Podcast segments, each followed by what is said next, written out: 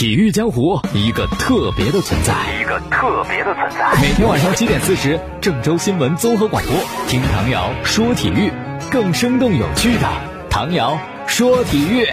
各位听众朋友大家好，还有蜻蜓的网友朋友大家好，欢迎收听唐瑶说体育。在周四晚上10点钟，男足世预赛40强的比赛呢，要客场挑战小组的头号对手叙利亚队。目前的国足落后叙利亚2分，暂居小组的第2位。如果想获得小组第1，那么这场比赛至少不能输吧。当然，如果是客场能够赢的话，就将重新回到榜首的位置，小组第1出现形势就一片大好。赛前的发布会上呢，主教练里皮就说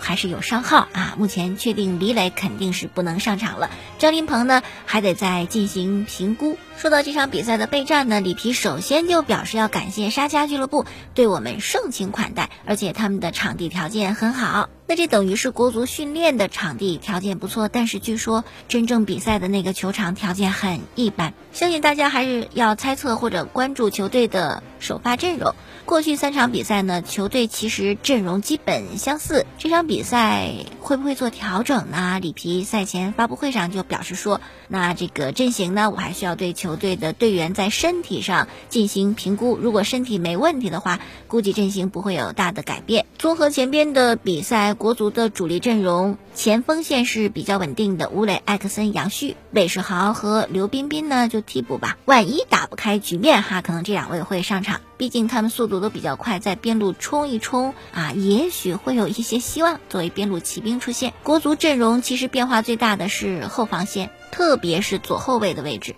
原本是李磊，后来呢是李帅，第3场用的是郑铮，第4场估计是刘洋，4场比赛4个不同的左后卫啊，这个位置是里皮最大的心结和无奈。还有赛前的这场比赛好像还是给予了球队一些压力，为什么压力这么大的，还不就是因为上轮比赛没赢吗？如果上轮比赛赢了菲律宾，说实在的，客场对叙利亚啊，你拿1分也好，或者输1场无所谓的，可现在啊就是显得有点紧张。不过里皮在赛前发布会上是这么讲的，说虽然我们上一轮没有能够赢菲律宾，可是我觉得球员很棒，毕竟我们创造很多机会嘛，我认为我们可以做到小组出线。跟里皮一起出席发布会的是队长蒿俊闵，他就说我们做了针对性的部署，我觉得就以我为主啊，踢出自己最好的一面。发布会上呢，还有记者问到了韦世豪会不会在这场比赛当中上场，里皮就表示啊，韦世豪很有天赋，我对他的评价是积极的，就等于是认可呗啊。还说虽然韦世豪在俱乐部在恒大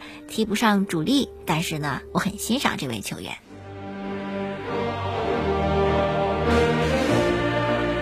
大概赛前发布会的情况，里皮应该是对比赛还最起码表现出来的是充满信心，内心怎么想的咱们就不知道了。不过呢，结合上轮比赛我们是0-0被菲律宾逼平，而且场面上不占上风，所以说这场比赛真是想在客场赢叙利亚占什么便宜估计也不容易，输球不意外，平球也正常，赢我觉得那是惊喜。特别从1996年之后呢，国足正式大赛就没有能够战胜过叙利亚，已经是23年的时间了，可以说这么一个对手呢算是我们的苦主。晚上比赛呢，说到这个关键点就是尽快破门，如果能够很快的破门得分领先，我觉得对国足来讲是一个比较好的消息，那就看艾克森和吴磊的啦。那么对手是怎么看待我们呢？赛前发布会上，叙利亚队的头号球星索马呢就表示说，中国有一个很强大的联赛啊，中超联赛就特别有名，吸引了那么多大牌的外援，俱乐部都很有钱，但是他们的联赛很强，却从来没有听说过任何一名中国的球员很强。说中国球员跟日本的、韩国的相比，没有那么有创造力。哎呀，我竟无言以对啊！好不容易有一刘洋西甲的，但最近这个状态确实不好，吴磊一直陷在进球荒当中啊。那这个势头是吧，跟孙兴民之类的比，确实差得挺远。哎呦，这场比赛大家看不看呢？我觉得时间还好吧，北京时间晚上10点钟，这不算熬夜是吧？看完球12点。洗洗睡也正常啊，真的是很多人都关注，包括一些足坛大咖也写文章纷纷的来解读这场比赛。马德兴他就有这么一些解读，首先说感觉国足压力挺大的，虽然努力要给外界展露出轻松的笑容，我们一点不紧张，我叫不紧张，训练气氛好像也不是很紧张，但实际上压力很大。不过针对这种紧张的现象，马德兴说了，这很正常呀，大赛之前有点紧张有啥奇怪的？你要考试了，你要参加演讲比赛了，比赛之前你不紧张吗？如果你不紧张，那倒有点不太正常了。而且不仅仅是我们国足是吧？叙利亚队你问他，他们就不紧张吗？不紧张，他们赛前搞什么封闭训练？所以这个紧张就不要再过多的去渲染它。还有呢，第二点，马德兴说，和叙利亚的比赛也不是决定性的，真输了也不意味着国足就会被淘汰，后面还有机会。要想让国足踢得好，就不要制造这么紧张的气氛。那第三点，马德兴就更宽国足的心了，说你们还可以再犯一次错误。任何目标明确下来以后，都不可能是一帆风顺实现的。像上届的40强比赛，中国男足先是主场平了中国香港，第一回犯错，然后客场0-1输给卡塔尔，第二回犯错，接下来又继续平了中国香港，犯了3回错。那今年好多了是吧？也就是上一轮平了菲律宾，算是犯了第一回错误，后面还有5场比赛呢，还可以接着犯错，最起码还有一回吧，还给你一个犯错的机会，你紧张什么呢？哎呦，这苦心是吧？就是希望国脚能够放平心态去参加这个赛事。好，再一消息啊，是世界兴奋剂机构针对孙杨暴力抗检的这个事儿，明天要进行听证。听证前有消息说啊，世界反兴奋剂机构呼吁给予孙杨最高8年的禁赛。好吧，说这个公开的听证会是国际体育仲裁法庭要在周五进行的，这是世界反兴奋剂机构提出的这个上诉，他们要求啊来开一个听证会，认为国际泳联说孙杨啊暴力抗检那事儿没问题，这个不对啊，希望再重新的审一次，然后他们也要求对孙杨禁赛2到8年。孙杨2014年曾因为检测阳性被禁赛过3个月。如果这次世界反兴奋剂机构获胜的话，那么3枚奥运金牌得主孙杨可能就得错过东京奥运会了。这个事儿呢是2018年的9月份，国际泳联试图在孙杨位于杭州的家里对他进行血液和尿样的采集，但是遭到质疑。双方的对峙呢是从晚11点到凌晨3点半。说最终呢，孙杨是把那个装有血样的那个检测瓶给砸碎了。所以这个听证会就要审理孙杨一方为什么要销毁1小瓶血液。那对于这个行为呢，之前国际泳联解释过，说啊取血样的这些人呢没有资格证书，所以呢孙杨就不支持他们的工作。但是世界反兴奋剂机构认为孙杨拒绝接受样本采集，违反了反兴奋剂的规定。最终呢双方就同意啊进行听证，而且孙杨还要求要公开举行这个听证会，这也是20年来的第一次。不过当庭不会宣判结果，明年初才有最终的判罚结果。哎呀，还得继续等啊。 CBA 的消息，第5轮的比赛了，深圳呢是落后的情况下战胜了北京首钢109比104，这样呢北京队就遭遇了赛季的首败，林书豪刷新了个人 CBA 的得分记录28分，但是难以阻挡本队的失利。可以说深圳队是北京特别不愿意输的对手，输给谁都行，就不乐意输给你。为什么？因为上赛季季后赛北京对阵深圳啊，北京队2-0领先的情况下被深圳队连赢3场，最终完成逆转，也成为 CBA 历史上首个2-0领先却最终被淘汰的球队。你说多丢人呢？并且上赛季两队恩怨还不止这个季后赛的事儿，还有就是18年12月28号的晚上，当时是第25轮的比赛，也是北京输给深圳。输了以后呢，北京就说那我觉得这比赛不公平啊，裁判有偏袒的行为。因为当时比赛之前我们拍到的有视频，深圳队的高层与当场的竞赛巡视员方伟有违规的接触。哎，我们拍的有视频呢，你可以看呐。而且他们也确实向 CBA 官方进行了投诉，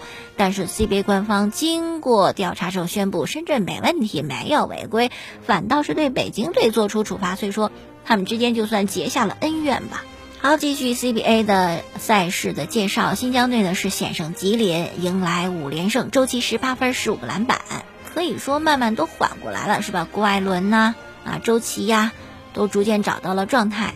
包括福建男篮是战胜8-1男篮，这样的4连败的福建队终于赢了一场，而8-1男篮呢就5连败了。帮着福建队获胜的最大功臣就是王哲林，他拿到了44分，创了生涯的得分新高。网球方面呢 ，ATP 的伦敦年终总决赛，纳达尔战胜了梅德韦杰夫。世界羽联超级500赛中国香港公开赛，林丹苦战3局，终于过关了，保留了竞争广州总决赛的席位。还有一位美国20岁的业余的体操运动员，他呢还是大学生，学的是护理专业。美国业余体操队一共就10级啊，那么他呢叫科尔曼，已经达到了最高级的10级，但是在8号的时候吧，训练就在大学里边训练高低杠的时候掉了下来，导致脊椎受伤，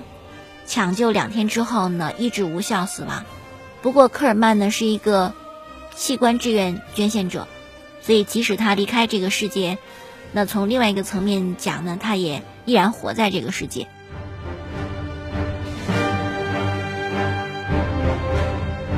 足球方面的消息呢，国际足联今天宣布，前阿森纳的主教练温格先生成为世界足球发展总监，负责监督和推动世界各地男女足的发展。这个活我觉得温格教授不见得会喜欢吧，你不如给个实际的，是吧？哪个豪门俱乐部的主教练，那温格先生就开心了。还有就是曼城俱乐部正式向英超裁判委员会递交抗议书，认为曼城跟利物浦的这个比赛当中，主裁判奥利弗，你这个执法有问题啊！你给我解释解释，为什么两个争议点球都没有判给我们？还有一事啊，就西甲宣布，西班牙国家德比的比赛时间确定，之前是延期了，那么确定的比赛时间，新的时间是12月19号凌晨3点钟。目前巴萨、皇马挨得紧紧的，巴萨25分，皇马也是25分，但是巴萨净胜球的优势排在第一，皇马排第二。今天呢，美国洛杉矶银河队通过官网宣布伊布告别球队。哎呦，伊布在美国大联盟踢得也很好，2个赛季53场比赛打进52个球。